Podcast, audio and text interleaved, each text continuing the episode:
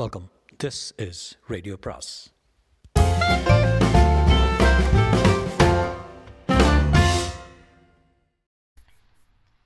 சுஜாதாவின் சொர்க்கத்தீவு பாகம் ஏழு. மேலே இடது ஓரத்தில் இருந்தது ஒரு சிறிய கேமராவின் லென்ஸ். சுவரில் பதிந்திருந்தது. அதை சுற்றி சுவரோடு சுவராக அழுத்தப்பட்ட நீண்ட சதுர தகடு தெரிந்தது. நான்கு ஸ்க்ரூக்களின் தலை தெரிந்தது. நான் மேஜை அருகே சென்று அதன் இழுப்பறையில் தேடினேன். அழகான ஒரு கத்தி இருந்தது. உள்ளே கதவை தாளிட்டு கொண்டு சுவரோடு சுவராக அந்த கேமராவின் கோணத்தில் விழாதபடி நடந்து ஒரு ஸ்டூலின் மேல் ஏறி மற்றொரு ஸ்டூல் அமைத்து மிக நிதானமாக அந்த நாலு ஸ்க்ரூக்களையும் அந்த கத்தியால் சுழற்றினேன். அந்த தகட்டை எடுத்தேன். உள்ளே கேமராவின் இணைப்புகள், ஒரு ஜங்ஷன் பாக்ஸ், ஒரு சிறிய மைக்ரோஃபோன் எல்லாம் இருந்தது. அப்படியா செய்தி? நான் அவைகளை ஒன்றும் செய்யவில்லை. மறுபடி அந்த தகட்டை மேலாக மூடிவிட்டு ஜாக்கிரதையாக இறக்கிவிட்டேன். அரைக்கதவை திறந்து விட்டேன். டெலிஃபோனில் பீத்தோவன் போடச் சொல்லி கொஞ்ச நேரம் வயலின் ஒலிப்பின்னல்களின் ஊடே சோம்பேறித்தனமாக படுத்திருந்தேன். சற்று கண்ணாயிருந்தேன். விழித்து பார்த்தபோது லதா என் அருகே வந்து நின்று கொண்டிருந்தாள். குட் ஈவினிங் என்றேன். அவள் என் அருகில் உட்கார்ந்தாள். நீ வந்ததில் எனக்கு மிக மகிழ்ச்சி. லதா எழுந்து சுவரோடு சுவராக சென்று நீண்டு தொங்கிய திரைகளின் உடை மறைந்து அந்த இருட்டிலிருந்து எனக்கு சைகை செய்தாள். நானும் திரைக்குள் சென்றேன். டெலிவிஷன் எங்களை அங்கிருந்து பார்க்க முடியாது. நான் அவளை வாசனை பார்க்கும் அளவுக்கு முகத்தின் அருகில் இருக்க என் காதருகில் சொன்னாள், நாம் செய்யும் ஒவ்வொன்றும் பதிவாகிறது, நாம் பேசும் ஒவ்வொன்றும் பதிவாகிறது, இந்த அறையில் ரகசியமே முடியாது என்றாள். கவலைப்படாதே என்று நான் அவளை வெளியே அழைத்து படுக்கையில் உட்கார சொன்னேன். அறையை உள்பக்கம் தாளிட்டேன். அவள் தயாரானாள். நான் சுவரோடு சுவராக மறுபடி ஸ்டூல் இட்டுக்கொண்டு அந்த கத்தியால் தகட்டை நெம்பினேன். உள்ளே கேமராவுக்கும் மைக்ரோஃபோனுக்கும் வருகிற சப்ளை பாயிண்ட்டுகளை நீக்கினேன். கீழே இறங்கி வந்து இப்பொழுது பேசு என்றேன். அவள் ஷ் என்றாள். பயப்படாதே இனி அவள் என் வாயை பொத்தினாள். மேஜை அருகே சென்றாள். சைகையில் என்ன என்னை வா என்று அழைத்தாள். மைக்ரோஃபோன் இருந்தது. அப்புறம் ஃபயர் ஃபயர் பிளேஸ் போல இருந்த இடத்தில் மற்றொரு மைக்ரோஃபோன். நான் அவைகளை பிரித்து பிடுங்கினேன். இப்பொழுது பேசுங்கள் என்றாள். டெலிவிஷன் அந்த ஒரு இடத்திலையும் வெளியே நீச்சல் குளத்திலும் தான் இருக்கிறது. மைக்ரோஃபோன் மூன்று இடங்களில். எனக்கு எல்லாம் தெரியும் என்றாள். ஒன்றுமே இல்லை என்றால் சந்தேகப்பட மாட்டார்களா? விளக்கை இணைத்து படுத்து கொண்டிருக்கிறார்கள் என்று நினைத்துக் கொள்வார்கள். மறுபடியும் நாளை காலைக்குள் இணைத்து விட வேண்டும். லதா இல்லை, நந்தினி என்றாள். ஆ, நந்தினி, உனக்கு புத்திமதி சொல்வதற்கே நான் உன்னை அழைத்தேன், உங்கள் இயக்கத்துக்கு உதவி செய்வதற்கல்ல. மிஸ்டர் ஐயங்கார், நீங்கள் எங்களுக்கு உதவி செய்துதான் ஆக வேண்டும். அவர்களால் கௌதமனை கண்டுபிடிக்க முடியாது. அவர்களிடம் இருப்பது கௌதம் என்கிற பெயர் மட்டும்தான். ஆனால் நேரம் அதிகமில்லை. அவர்களுக்கு இதுவரை இந்த மாதிரி இயக்கம் இருக்கிறதே தெரியாது. இப்போது தெரிந்துவிட்டது. அவர்கள் விதிமுறைகள் மாறிவிட்டன. ஏற்கனவே ஆணை பிறப்பித்து விட்டார்கள். அடுத்த முழு வாரமும் ட்ரீட்மெண்ட் கொடுக்கும்போது அமைதிப்படை ஆசாமி ஒவ்வொருத்தன் ஒவ்வொருத்தனிடமும் காவல் இருந்து மேற்பார்வை பார்க்க வேண்டும் என்று. நாங்கள் இதுவரை ட்ரீட்மெண்ட்டை தப்பி வந்திருக்கிறோம். ஆனால் மறுபடி ஆரம்பித்து விட்டால் எங்கள் மனங்கள் மாறிவிடும். ஒன்றும் செய்ய முடியாது. புரியவில்லை என்றேன். இதுவரை நாங்கள் மெஷின் அருகில் சென்று மருந்து எடுத்துக்கொள்வது போல பாசாங்கு செய்து வந்தோம். இப்போது மிஷின்களை மேற்பார்வை செய்ய போகிறார்கள். இனி பாசாங்கு இயலாது. மருந்து தினம் எடுத்துக்கொண்டே ஆக வேண்டும். ஒரு வாரம் எடுத்துக்கொண்டால் போதும். மறுபடி பழையபடி ஆகிவிடுவோம். எங்கள் புதிய உணர்ச்சிகள் எல்லாம் அடங்கிவிடும். நான் என்ன செய்ய வேண்டும் என்றேன். கௌதம் சொல்வான். கௌதமா? ஆம், அவன் இப்போது இங்கு வரப்போகிறான் என்றான். பால்கனியின் கண்ணாடி கதவில் கீறும் சப்தம் கேட்டது. அருகில் ஒரு உருவம் தெரிந்தது. கௌதம் தான் என்று திறக்கப் போனாள் லதா என்கிற நந்தினி. கண்ணாடி கதவை திறந்து கொண்டு உள் நுழைந்த உருவம் கௌதம். ஆசுவாசப்படுத்தி கொண்டு படுக்கையில் உட்கார்ந்து கொண்டு வாய் வழியாக மூச்சு விட்டான். சற்று நேரம் மௌனமாக இருந்தான். என் இதயம் படக் படக்கென்று அடித்துக்கொள்ள எந்த நேரமும் கதவு திறந்து அமைதிப்படை வந்துவிட்டால் நான் ஐ மீன் நானும் அவர்களுடன் அவர்களும் அதோ அதோகதி அல்லவா? கௌதம் மெதுவாக பேசினான். அதிக சமயமில்லை மிஸ்டர் ஐயங்கார் என்றான். கௌதம், நீ சாதாரணமாக பேசலாம். ஐயங்கார் அம்மா ஐயங்கார் மைக் இணைப்பை விலக்கிவிட்டார், டிவியையும் கலைத்து விட்டார் என்றான் நந்தினி. அப்படியா? வந்தனும், நீங்கள் எங்களுக்கு உதவி செய்ய ஆரம்பித்து விட்டீர்கள். எனக்கு மிக சந்தோஷம். சந்தோஷமாவது? எனக்கு வயிற்றில் பயம் கனமாக இருக்கிறது. உங்களுடன் என்னை சத்தியா பார்த்துவிட்டால் மிக ஆபத்து. சீக்கிரம் நீங்கள் போய்விடுவது நல்லது. சீக்கிரமே நான் போய்விடுகிறேன். அதற்கு முன் ஒரே ஒரு விஷயம். நான் நேற்று கேட்டுக்கொண்டபடி நீங்கள் உதவி செய்ய வேண்டும். கம்ப்யூட்டரா? அது முடியாத காரியம். என்னை கம்ப்யூட்டருடன் அவர்கள் தனியாக இருப்ப இருக்க அனுமதிப்பதில்லை. தனியாக அனுமதித்து அவன் அதன் முக்கிய நரம்பை நான் வெட்டிவிட்டாலும் விஷயம் தெரிந்துவிடும். மிக்க உடனே நான் உங்களுக்காக அனுதாபப்படுகிறேன், ஆனால் இந்த ரீதியில் உதவி செய்ய முடியாத நிலையில் இருக்கிறேன். இது முட்டாள்தனமான திட்டம். மிஸ்டர் ஐயங்கார், சத்யாவின் அராஜகத்தை தகர்த்தெறிய வேறு ஒரு வழியும் இல்லை. அந்த கம்ப்யூட்டர் இந்த நகரத்தின் ஹிருதயம். அதை அழித்தால் இந்த தீவின் தினசரி ஸ்தம்பித்துவிடும். இந்த தீவின் ஆணைகள் நிறைவேறாமல், இந்த தீவின் பிரஜைகளை அடிமைப்படுத்தும் மருந்துகள் கொடுக்கப்படாமல், அவர்களின் உண்மை உள்ளங்கள் விழிப்படையும், அவர்களின் உண்மை கோபங்கள் வெளிவரும். கம்ப்யூட்டரை நான் கெடுப்பது நிச்சயம் முடியாத காரியம். மற கௌதம் யோசித்தான். கௌதம், நீ எப்படி வந்தாய் என்றாள் நந்தினி. பின்புறம் இரண்டு இரும்பு படிகள் இருக்கின்றன. மிஸ்டர் ஐயங்கார், ஒன்று செய்யுங்களேன். அந்த கம்ப்யூட்டரின் எந்த பாகத்தில் சிக்கனமாக கை வைத்து விட்டு பிடுங்கிவிட்டால் அது சக்தி இல்லாமல் போய்விடும். அதை எனக்கு சொல்லிக் கொடுங்கள். நீங்கள் அதில் விஷயம் தெரிந்தவராயிற்றே. சொன்னால் நான் போய் அதை கடித்து விட்டு வருகிறேன். ஏன் இப்படி முட்டாள்தனமான ஐடியாக்கள்லாம் வைத்திருக்கிறீர்கள்? கம்ப்யூட்டரை பற்றி உங்களுக்கு தெரியாது, அதனால் தான் இப்படி பேசுகிறீர்கள். அதன் முன்பக்கத்து பேனல்கள் எல்லாம் பூட்டியிருக்கும். சாதாரணமாக அதை நிரப்பது திறப்பதில்லை. நீங்கள் குறிப்பிட்டபடி அதன் இதயம் என்பதெல்லாம் பேனலை திறந்து யூனிட்டுகளை பிடுங்கி உள்ளே உள்ளே இருக்கும் கார்டுகளில் இருக்கிறது. பேனலை திறந்தாலே கட்டடம் முழுவதும் அலாரம் கொடுக்க அவர்கள் ஏற்பாடுகள் செய்திருக்கிறார்கள். இந்த கட்டடத்தையே எழுப்ப உங்களுக்கு உத்தேசம் என்றால் இப்படி செய்யலாம். மேலும் எல்லா யூனிட்டுகளும் ஸ்பேர் இருக்கிறது. நீ ஒன்றை பிடிக்கலாம், மற்றொன்றை சேருவதற்கு சரியாக மூன்று நிமிடங்கள் தான் ஆகும். கௌதம், உங்களுக்கு புத்தி சொல்வதற்கு தான் நந்தினியை இங்கே அழைத்தேன். நான் ஒரு அந்நியன். நீங்கள் போராடுவது ஒரு தேர்ந்த விஞ்ஞான அமைப்புக்கு எதிராக. உங்களிடம் ஆயுதம் இல்லை, ஆழ்பலம் இல்லை, பத்து பேர் போதாது. சும்மா ஊமை கோபம் மட்டும் ஆயுதமாகாது. இதில் என்னை வேறு இழுத்துவிட்டு பத்துக்கு பதில் பதில் பதினொன்றாக என்னையும் பலி வாங்கி விடுவார்கள். புரட்சிகள் நடத்த இத்தனை அவசரம் கூடாது.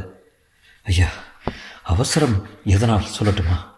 அவகாசம் இல்லாததால் நாளையிலிருந்து எல்லோருக்கும் மருந்து அமைதிப்படையின் மேற்பார்வையில் கொடுக்கப்படும். இனி எங்களால் பாசாங்க செய்ய முடியாது. மருந்தை எடுத்துக்கொண்டு ஆக வேண்டும். மருந்து கொடுக்க துவங்கி ஒரு வாரத்தில் நாங்கள் மந்தமாகி விடுவோம். இந்த புதிய பிரக்ஞைகள் எல்லாம் இழந்து அந்த ஆட்டுக்கூட்டங்களில் ஒருவராக ஆகிவிடுவோம். இன்றிரவு ஏதாவது நடத்தாக வேண்டும். இல்லையே, இனி எப்பொழுதும் இல்லை. இந்த வழி ஒரு தற்கொலை வழி நிச்சயம். சக்கரவர்த்தி ராஜகோபாலாச்சாரியார் என்று சொல்வதற்குள் நீங்கள் அகப்பட்டு கொண்டு விடுவீர்கள். அகப்பட்டு கொண்டால் என்ன மிஸ்டர் ஐயங்கார்? எங்களை சாக அடித்து விடுவார்கள், அவ்வளோதானே. நாளை நாங்கள் என்ன ஆகப் போகிறோம்? மெதுவாக சாக ஆரம்பிக்கப் போகிறோம். அதற்கு பதில் முயன்று பார்த்து விட்டு சாவது பெரியதல்லவா? ஒருவேளை வெற்றி பெற சந்தர்ப்பம் இருக்கிறதல்லவா? நீ என்ன சொல்கிறாய்? இந்த கம்ப்யூட்டரை கொல்ல நான் என்ன செய்ய வேண்டும் சொல்லுங்கள். நானும் நந்தினியும் போய் முயன்று பார்க்கிறோம். நீங்கள் சுகமாக உறங்குங்கள். நாங்கள் அகப்பட்டால் சத்தியமாக உங்களை பற்றி ஒரு வார்த்தை சொல்ல மாட்டோம். நந்தினி, நான் தான் கௌதமனை அழைத்து கொண்டு வந்தேன். எனக்கு தான் அனுமதி இருக்கிறது என்று சொல்லிவிடுகிறேன். நீங்கள் அதை பற்றி கவலைப்பட வேண்டாம் என்றான். நான் யோசித்தேன். என்னை கோழை என்று காட்டுகிறார்கள். ஜப்பானிய தற்கொலை போடை போல பைத்தியக்காரத்தனமான முயற்சி. நானும் கூட சென்றால் என்ன? என்ன எழவிடாது. சரியான சிக்கல். என்னை சற்று நேரம் யோசிக்க விடுங்க. ஒரு இன்ஜினியரின் மூளை செஸ் ஆட்டக்காரன் போல வேலை செய்ய வேண்டும். எத்தனை சாத்தியங்கள் உள்ளனவோ அத்தனையும் யோசிக்க வேண்டும். அவைகள் சிறந்ததை தேர்ந்தெடுக்க வேண்டும். சாத்தியம் ஒன்று. நான் சொல்ல மறுத்தால் என்ன செய்வீர்கள் என்றேன். கௌதம், அன்று இரவு அந்த அமைதி அமைதிப்படை காவலாளியை நான் என்ன செய்த ஞாபகம் இருக்கிறதா உங்களுக்கு? அவரை கொன்றாய். உங்களையும் மன்னிக்கவும், கொல்ல தயங்க மாட்டேன். என்னை அவ்வளோ சுலமாக கொண்டு விடலாம் என்று நினைக்கிறாயா? எழுந்து நிலங்கள் ஐயங்கார், யார் பலசாலி என்று பார்க்கலாம். அவனின் உயரம்தான் இருப்பான். என்னை விட ஒரு ஐந்து பவுண்டு அதிகமான எடையாக இருக்கலாம். கொன்று விடுவானா என்ன? கௌதமின் கையை பற்றி சற்று குறைந்த சிநேகத தன்மையுடன் இழுத்தான். எதிரே மேஜமேல் முழங்கை பாகத்தில் பதிய வைத்து கைக்கு கை எதிர்த்தோம். என் கையை சரியுங்கள் பார்க்கலாம் என்றான். அவன் கை இரும்பாக இருந்தது. ஒரு இன்ச் நகர்த்த முடியவில்லை. எனக்கு பழக்கம் இல்லை இதில் என்றேன். நந்தினி, என்னுடன் முயற்சிக்கிறீர்களா என்றான். என்ன என்றேன். இதே பயிற்சி சொர்க்கத்தீவில் எங்களுக்கு புஷ்டியான ஆகாரம் கொடுக்கிறார்கள். இதென்ன ஜூடா பந்தயமா? நாங்கள் இருவர் இருக்கிறோம். உங்களை கொல்ல தயங்க மாட்டோம். பயம் காட்டுகிறீர்கள். சத்யாவுக்கு டெலிஃபோன் செய்யவா? செய்யுங்கள். டெலிஃபோனை எடுத்தேன். அவர்கள் மௌனமாக காத்திருந்தார்கள். டெலிஃபோன் செத்து போயிருந்தது. ஸ்விட்ச் போர்டில் நம்ம ஆள் ஒருவன் இருக்கிறான். நீங்கள் தீவுக்கு வந்த தினம் உங்களுக்கு ஒரு ஃபோன் செய்தி வந்தது ஞாபகம் இருக்கிறதா? சாத்தியம் இரண்டு. கௌதம், நீ ஆயுதம் ஏதாவது வைத்திருக்கிறாயா? ஒரு கத்தி இருக்கிறது, அதை காட்டு. கௌதம் தன் கால் பூட்ஸில் இருந்து ஒரு கத்தியை உருவினான். நானே செய்தது, ஒழித்து ஒழித்து செய்தது. ஒரு ஆளை கொல்ல இது போதும். கத்தி சின்னதாக இருந்தது, மிகவும் தீட்டப்பட்டு, மிகவும் கூர்மையாக. சாத்தியம் மூன்று. கௌதம், உங்களுக்கு கம்ப்யூட்டரில் இன்ன இடத்தில் திறந்து இங்கே வெட்டு என்று சொன்னால் உங்களுக்கு புரிய போவதில்லை. மெயின் சுவிட்சை ஆஃப் பண்ணால் உடனே ட்ரிக்கல் சார்ஜில் இருக்கும் பேட்டரி இயங்க துவங்கிவிடும். சர்க்கியூட் பிரேக்கரை ட்ரிப் பண்ணால் முப்பது செகண்டுக்கு பின் அதுவே ரீசெட் ஆகும்படி வைத்திருக்கிறார்கள். அலாரம் எல்லாம் பைபாஸ் செய்து உள்ளே புகுந்து பேக் பிளைனில் துவங்கி சிதைக்க வேண்டும். அதற்கு என் உதவி இல்லாமல் உங்களால் ஒன்றும் செய்ய முடியாது.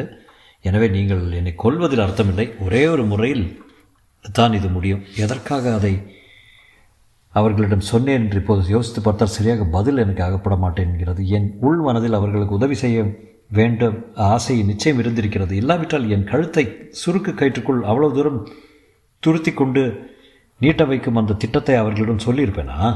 சொன்னதால் அதற்கு பின் நிகழ்ந்த வினோத சம்பவங்களுக்கும் எல்லாம் நானே காரணமாகிவிட்டேன். என்ன சொன்னேன்? நந்தினி, இப்போது அந்த கம்ப்யூட்டர் அறையில் யார் இருப்பார்கள்? இப்போது ஒருவரும் இருக்க மாட்டார்கள். கம்ப்யூட்டர் தானாக இயங்கி கொண்டு இருக்கும். அறை பூட்டி இருக்குமா? சாவி இருக்கிறது. நந்தினியின் உதவியால் அதற்கு ஒரு பிரதியை செய்து வச்சிருக்கிறேன் என்றான் கௌதம். சரி, நாம் அங்கே செல்லலாம். எனக்கு அலாரம் பைபாஸ் எப்படி செய்வது என்று உங்களுக்கு தெரியுமா? ஆ, எனக்கு தெரியும். எந்த இடத்தில் எதை வெட்டுவது என்பது தெரியும். அப்படி ஏதாவது தப்பாக நிகழ்ந்தால் நாம் அவிட்டு கொண்டால் ஆகப்பட மாட்டோம்.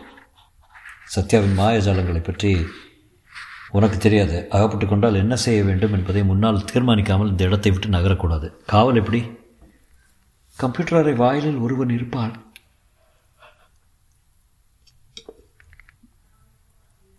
அவனை என்ன செய்ய உத்தேசம்? நான் கவனித்துக் கொள்கிறேன் என்றான் கௌதம். கத்தியை தொட்டுக்கொண்டான். கொல்லக்கூடாது. பார்க்கலாம், முடியவில்லை. பத்திரமில்லை என்றால் நீங்கள் எந்த உணவும் விலகி மறுபடியும் அறைக்கு வந்து விடலாம். சரி, அதற்கு முன் கவனி, சொல்ல வேண்டியது ஒன்று இருக்கிறது. நாம் அகப்பட்டு கொண்டால் நான் உங்களுடன் வந்ததற்கு என்ன காரணம் சொல்வேன் தெரியுமா? உங்கள் இருவரையும் உடனே காட்டிக் கொடுக்கும் காரணம். நீ என் அறையில் பலவந்தமாக நுழைந்து என் உன் கத்தியை என் முதுகில் பதித்து உங்களுக்கு உதவி செய்யவில்லை என்றால் உடனே என்னை கொன்றுவிட பயமுறுத்தியதால் வேறு வழியின்றி நான் உங்களுடன் வந்ததாக சொல்லிவிடுவேன். சம்மதமா? சம்மதம் என்றனர் இருவரும். வீகோ என்றேன். அலமாரியை திறந்தேன். ஒரே ஒரு பேண்ட்டும் சட்டையும் ஒழுங்காக மடித்து ஹேங்கரில் தொங்கிக் கொண்டிருக்க என் பைஜாமை உதறிவிட்டு அவைகளை அணிந்து கொண்டேன். மெதுவாக கதவை திறந்து ஆராய்ந்தான் கௌதம். பாருங்கள் என்று கையை காட்டினான். மூவரும் கம்ப்யூட்டரை நோக்கி புறப்பட புறப்பட்டோம். நந்தினி எங்களை திறமையுடன் அவசரத்துடன் நீண்ட காலியான காரிடார்களின் கூட அழைத்து சென்றால் கம்ப்யூட்டர் அறை இருக்கும் மாடிக்கு முதல் மாடியிலேயே நாங்கள் லிஃப்டை விட்டு வெளிப்பட்டு வந் விட்டோம். இங்கே இருங்கள் என்று சொல்லிவிட்டு கௌதம் மட்டும் படியில் இருக்கின்றார். கௌதம், கொல்லாதே என்றேன் நான். கவலைப்படாதீர்கள் என்றான். சற்று நேரம் என் இதயம் தொண்டை வரை மேலே வந்துவிட்டது. காதோரத்தில் சிலிர்த்தது. நந்தினி தன் நகங்களை பார்த்து கொண்டிருந்தால் இந்த இடத்திலேயே விட்டு விட்டு திரும்பி ஓடிவிடலாம் என்று திடீரென்று என் கால்களில் ஒரு ஆசை ஏற்பட்டது. சரியான வம்பில் மாட்டிக்கொள்ளப் போகிறேன். அறைக்குள் நுழைந்து விட்டால் போதும் இல்லையா என்றாள் நந்தினி. ம் என்றேன். கௌதம் வந்தான். பாதை சுத்தமாகிவிட்டது என்றான். என்ன செய்தாய் அவனை என்றேன். அப்புறம் சொல்கிறேன், அதிக நேரமில்லை என்றான். என்ன செய்தான்? பின்மண்டையில் அடித்தானா? இல்லை, முதுகில் கத்தி பாய்ச்சினானா? நாங்கள் அங்கே சென்றபோது அறைமுகப்பில் ஒருவரும் இல்லை. எங்கே அவன் என்றேன். பாத்ரூமில் தள்ளி இருக்கிறேன். கதவருகில் சென்று பைக்குள் இருந்து சாவி எடுத்து அதை துவாரத்தில் சொருகி. எத்தனை யுகங்கள்! ஒரு தடவை, இரண்டு தடவை அறை திறந்து கொண்டது. சீக்கிரம் சீக்கிரம்! நாங்கள் உள்ளே நுழைய கதவை மூடிக்கொண்டோம். கம்ப்யூட்டர் அறையில் ஒரே ஒரு விளக்கு எரிந்து கொண்டிருந்தது. கம்ப்யூட்டர் வேலை செய்து கொண்டிருந்தது. அதன் கண்ட்ரோல் பேனல் விளக்குகள் நீல, ஆம்பர், பச்சை சிறப்புகள் சிவப்புகளில் எரிந்து கொண்டிருக்க அதன் டிஸ்க் மெமரி சப்தம் கேட்டுக்கொண்டிருக்க உயிருடன் இருந்தது. மெய் அதன் சாவியை வைக்கும் அலமாரிக்கு சென்றேன். அலமாரியில் டூல் பாக்ஸ் இருந்தது. சாவியை எடுத்துக்கொண்டேன். பெரிய ஸ்க்ரூ டிரைவர் ஒன்று எடுத்துக்கொண்டேன். கம்ப்யூட்டரின் பின்பக்கத்தில் இருந்து ஒரு சுவிட்சை முதலில் தட்டினேன். அலாம் பைபாஸ்ட் என்று கண்ட்ரோல் பேனல் விளக்கு எரிந்தது. இனி கம்ப்யூட்டரில் என்ன செய்தாலும் சங்கு ஊதாது. சிவப்பு விளக்கு எரியாது. வெளியே எச்சரிக்கை சிக்னல்கள் போகாது. இந்த வசதி பழுது பார்ப்பதற்கு அவசியமான வசதி இல்லையெனில் வசதி இல்லையெனில் ஒவ்வொரு தடவையும் பழுது பார்ப்பதற்காக கம்ப்யூட்டரை திறக்கும் போது இம்மாதிரி இறைச்சலிட்டால் வேலை நடக்காது. அதற்காக இந்த பைபாஸ் சுவிட்ச். எனக்கு எக்கச்சக்கத்துக்கு வேர்த்து விட்டது. கௌதம், யாராவது வருகிறார்களா பார். யாரும் இல்லை மிஸ்டர் ஐயங்கார். கம்ப்யூட்டரை திறவுங்கள், சீக்கிரம். நான் கம்ப்யூட்டரை திறந்தேன். ஸ்க்ரூ டிரைவரை எடுத்து ராக் மவுண்டின் ஸ்க்ரூவுக்கான ஒவ்வொன்றாக கழற்றி டிராயர் போல வெளியே வழுக்கும் யூனிட்டுகள் சிபியு என்கிற சென்ட்ரல் ப்ராசஸிங் யூனிட்டை இழுத்தேன். என் விரல்கள் தயங்கின. எத்தனை சின்ன சின்ன எத்தனை கோடி கோடி செய்திகள் சுற்றி வரும் விஞ்ஞான விந்தை இது. ஐசி சிப்ஸ் ஒழுங்காக அமைத்து அவைகளுக்கிடையே பளபளக்கும் வரி வரியான இணைப்புகள், வர்ண வர்ண ஒயர்கள், அதன் இதயம். எனக்கு கொஞ்சம் அதன் மேல் இரக்கமாக இருந்தது. இதை இணைப்பதற்கு எத்தனை மூளைகள், எத்தனை படித்து, எத்தனை பாஸ் பண்ணிவிட்டு, எத்தனை இரவுகள் கண்வழித்து, எத்தனை யோசித்து இணைத்திருக்க வேண்டும். கலைப்பதற்கு ஒரு கட்டர் சில நிமிடங்கள். சே, நான் செய்யப்போவது கொலைக்கீடான குற்றம். ஹேங்கர், சீக்கிரம் சீக்கிரம்! நான் கட்டரை எடுத்தேன். அதை முதன் முதலில் அந்த கேபிள் ஃபார்ம்ஸில் வைத்து பொருத்தி, ஒரு நிமிஷம் மிஸ்டர் ஐயங்கார் என்று குரல் கேட்டு திடுக்கிட்டு திரும்பினேன். சத்யா சத்யா புன்முறுவலுடன் என்னை அணுகினார். என் மனத்தில் சட்டென்று சட் சட்டென்று எண்ணங்கள் மாறின. எந்த போய் அவர் நம்பப் போகிறார்? எந்த போய் அந்த சந்தர்ப்பத்துக்கு ஏற்றது? சிரிக்கிறானே மனிதன், சிரிப்பை கொளுத்து. மிஸ்டர் கை ஐயங்கார், என்னது கையிலே கட்டர்? கட்டர் தானே இது. எதற்கு எதற்கு மிஸ்டர் ஐயங்கார்? சத்யாவுடன் கூட நுழைந்த ஆள் ஆறு அமைதிப்படை ஆசாமிகளும் மெய் பெரி எல்லோரும் கௌதமனை சூழ்ந்து கொண்டதை கவனித்தேன். லதாவின் முகத்தில் பீதி எழுதியிருந்தது. கௌதமன், விடு என்னை என்றான். என் எதிரி பெரி அவன் முகத்தின் குறுக்கே மிருகத்தனமாக அடித்தான். எனக்கு வலித்தது. மெய் லதாவை தள்ளிய தழல் அவள் தடுமாறி விழுந்தால் மெய் அவள் மேல் கால் வைத்தான். சத்யா, நண்பர்களே, அவசரப்படாதீர்கள். அவசரமே வேண்டாம். முதலில் நம் விருந்தினரை கவனிப்போம். மிஸ்டர் ஐயங்கார், ஏன் எதற்காக இப்படி செய்ய முன்றீர்கள்? எங்களை பிடிக்கவில்லையா? நாங்கள் உங்களை பலாத்காரமாக கொண்டு வந்ததில் கோபமா? ஏன் ஏன் இத்தனை சீக்கிரம் துரோகம் என்றான். துரோகம் இல்லை சத்யா, நான் சொன்னால் நீங்கள் நம்ப போவதில்லை. சத்யா, நான் பேசலாமா என்றான் ரத்த முகத்துடன் கௌதம். சுமார் என்று தர்மாடியை அடித்தான் பெரி. இல்லை, நாம் புரட்சி நண்பனை பேசிடலாம். கௌதம், அழகான பெயர். நீதான் கௌதம், பேசு நண்பனை. என்ன, இங்கே ஐயங்காரை கூட்டி வந்தது நான் தான். அவரை மிரட்டி கத்தி முனையில் நான் கூட்டி வந்தேன். அவர் வர மறுத்தார். நான் தான் கூட்டி வந்தேன். அவர் மேல் குற்றமில்லை. அவரை தண்டிக்க வேண்டாம். என்னை தண்டியுங்கள். மிஸ் ஐயங்கார், அப்படியா? நான் என்ன சொன்னாலும் நீங்கள் நம்ப போவதில்லை. மேலே நடக்க வேண்டியதை கவனிங்க. அந்த பெண்ணை விட்டுவிடுங்கள். உனக்கு மிதித்து தான் ஆக வேண்டும் என்றால் என் கண்முன் அதை செய்யாதே. கன்றாவியாக இருக்கிறது.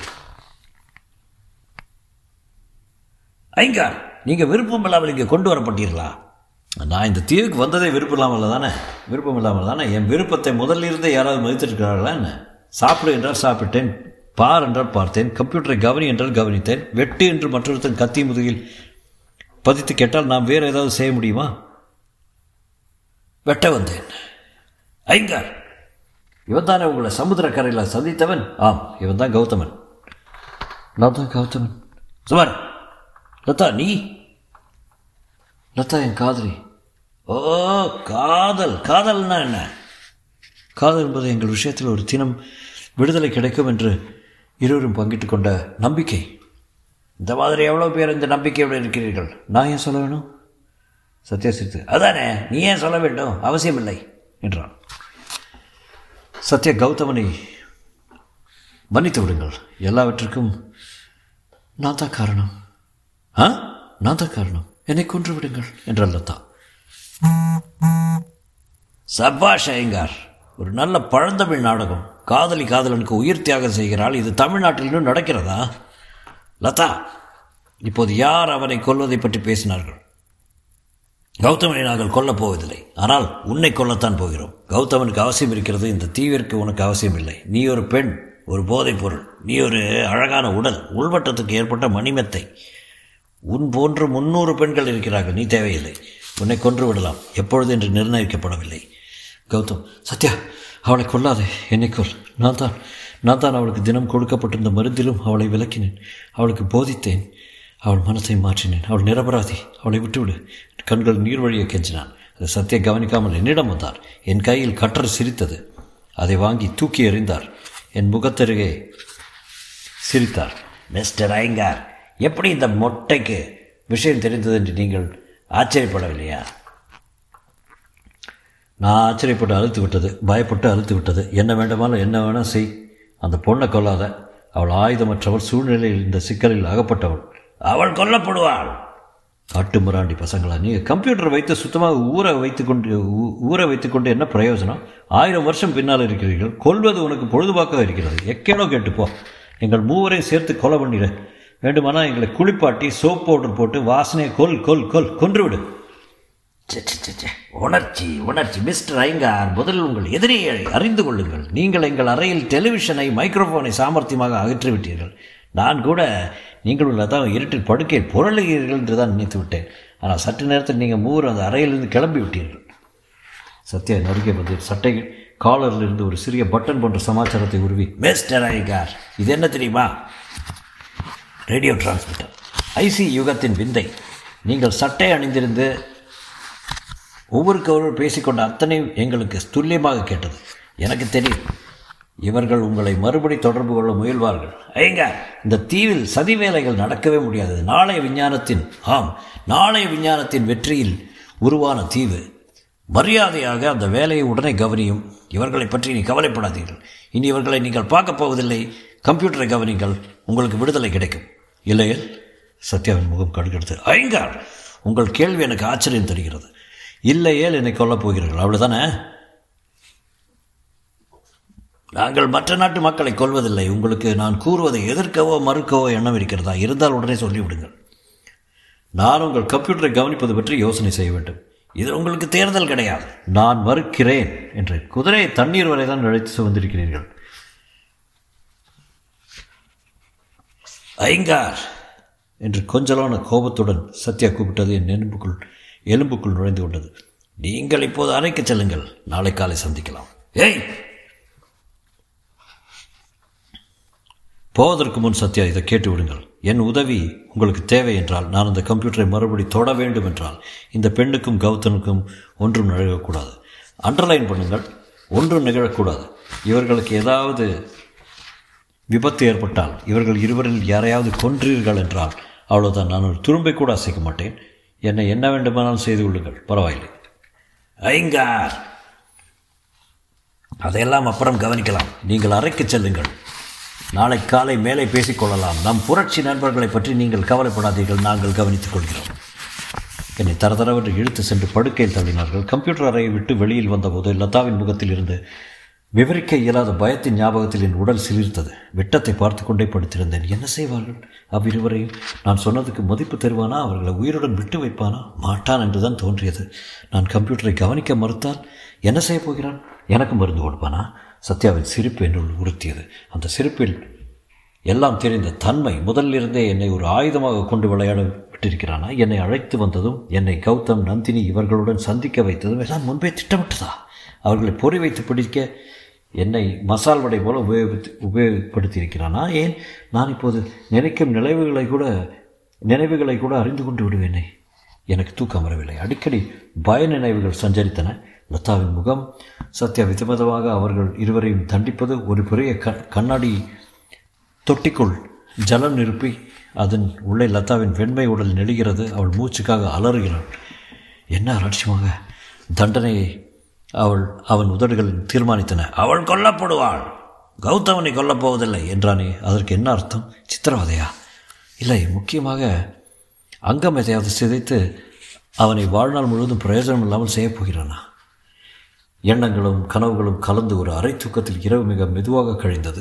அதிகாலை எழுந்துவிட்டேன்.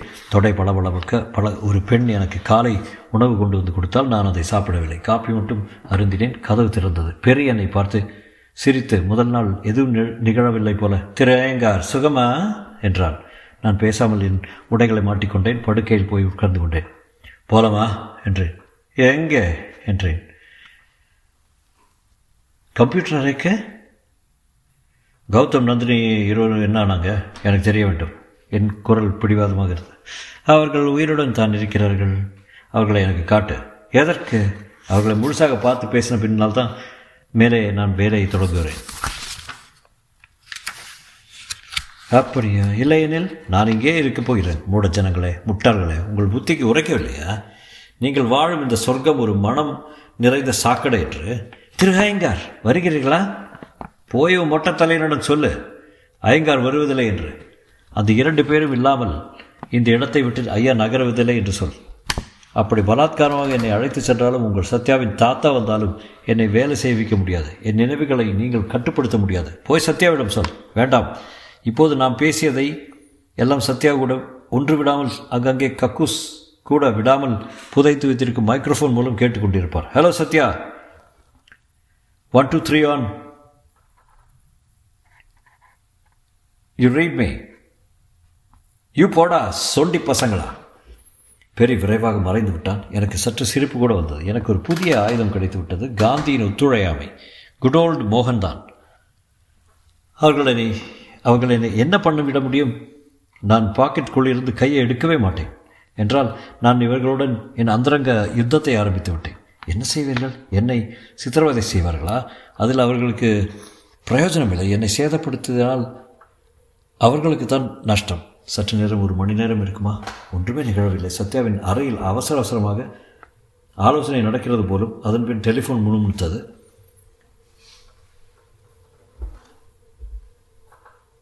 ஐயங்கார் ஃப்ரம் இந்தியா ஸ்பீக்கிங் என்றேன் அதை எடுத்து.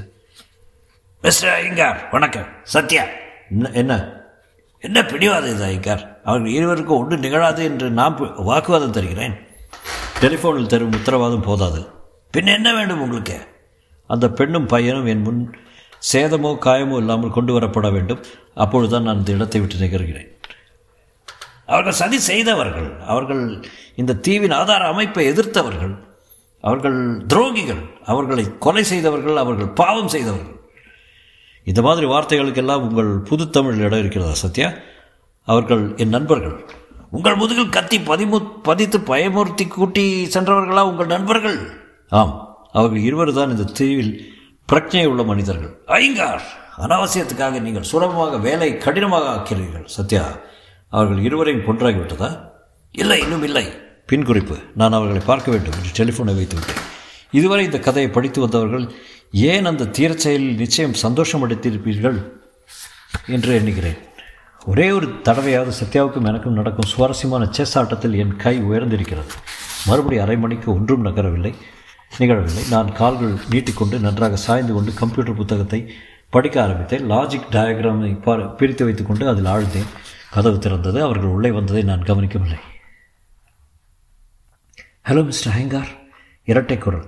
கௌதமனும் நந்தினியும் புன்முறுவலுடன் நின்று கொண்டிருந்தார்கள். ஆம், அவங்க இருவரும் புன்முறு முறுவலித்து கொண்டிருந்தார்கள். முன் இத இரவு நிகழ்ந்த சம்பவங்கள் அவர்களை எந்த விதத்திலும் பாதிக்கவில்லை போலும். அவர்கள் கலவரமோ பதட்டமோ எதுவும் காண்பிக்காமல், வணக்கம் திரு ஐயங்கார், கம்ப்யூட்டர் அறைக்கு உங்களை அழைத்து வர சொன்னார் சத்யா என்று கோஷ்டியாக இருவரும் சொன்னார்கள். நந்தினி, கௌதம், நீங்கள் தான் நந்தினி கௌதம் என்று. ஆம் திரு ஐயங்கார். மறுபடியும் அந்த புன்முறுவல். என்னாச்சு உங்களுக்கு? சத்யா உங்களை அடித்தாரா, துன்புறுத்தினாரா? என்னாச்சு நேற்றிரவு? சொல்லுங்கள். ஒன்றும் ஆகவில்லை. என்ன? சத்யா எங்களை மன்னித்து விட்டார். நாங்கள் மன்னிப்பு கேட்டுக்கொண்டோம். மன்னித்து விட்டார். சத்யா மிக உயர்ந்தவர். சத்யாவை போன்ற தலைவனாக இந்த உலகில் எங்கு பார்க்க முடியாது. சத்யா எங்கள் தெய்வம். என் ஆச்சரியம் அதிகமாகிவிட்டது. நேற்று சத்யாவை கண்ட துண்டமாக வெட்ட வேண்டும் என்று சொன்னவன் இன்று சகசரநாமம் அர்ச்சனை செய்கிறான். கௌதம், ஏதாவது போட்டிருக்கிறாயா? புரியவில்லை திரு ஐயங்கார். நந்தினி, உனக்கு என்னாச்சு? நேற்று இரவு நடந்தது எதுவும் ஞாபகம் இல்லையா? நேற்று நடந்தது நேற்று தான் முடிந்தது திரு ஐயங்கார். நாம் இருப்பது இன்று. இந்த தீவு நாளைய தீவு. எதிர்காலத்தை எதிர்நோக்கி புதிய சமுதாயம் அமைக்க சொர்க்கத்தீவின் பிரஜைகளான நாங்கள் ஒவ்வொருக்கும் ஒவ்வொருவரும் முயற்சிப்படுகிறோம். தொடரும்.